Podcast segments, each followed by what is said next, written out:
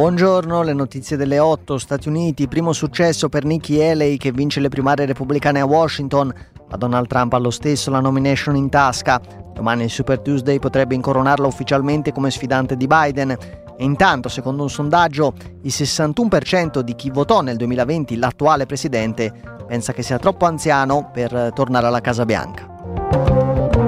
La guerra a Gaza, una serie di alti funzionari dell'esercito israeliano ha dato le dimissioni lascia anche il portavoce Daniel Agari.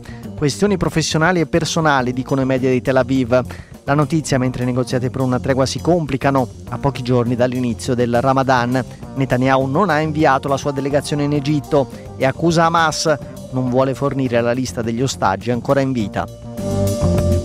Dossieraggio ai danni di politici e altre persone famose, l'ipotesi al centro dell'inchiesta della Procura di Perugia rilancia l'ostilità della destra contro magistratura e stampa. Il principale indagato è il tenente della finanza Pasquale Striano, accusato di centinaia di accessi illeciti a banche dati riservate. Val d'Aosta, oltre 6.000 persone isolate per una valanga nella valle dell'Is e per il rischio di un'altra slavina nella zona di Cogne. Oggi previste piogge su tutta Italia, allerta arancione per una parte del Piemonte alcuni settori dell'Emilia-Romagna, gialla in 15 regioni dalla Lombardia alla Sicilia.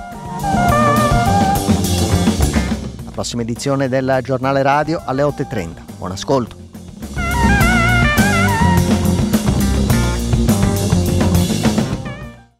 La bussola strategica